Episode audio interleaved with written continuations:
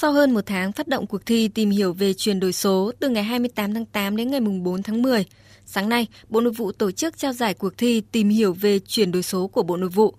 Với 485 bài dự thi, ban tổ chức đã trao một giải đặc biệt, hai giải nhất, 5 giải nhì, 15 giải ba và 30 giải sáng tạo.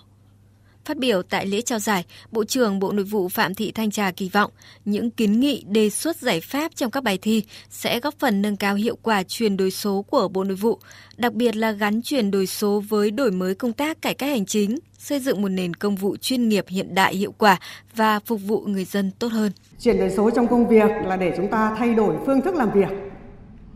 để chúng ta làm việc chuyên nghiệp hơn, hiện đại hơn, chất lượng hơn và hiệu quả hơn chúng ta không nằm ngoài cuộc,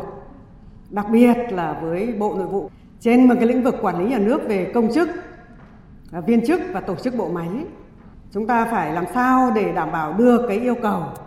góp phần xây dựng một cái nền hành chính của chúng ta hiệu quả. Cho nên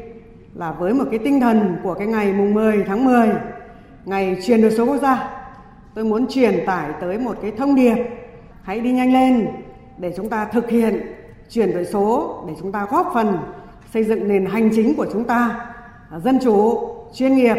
hiện đại, hiệu lực và hiệu quả.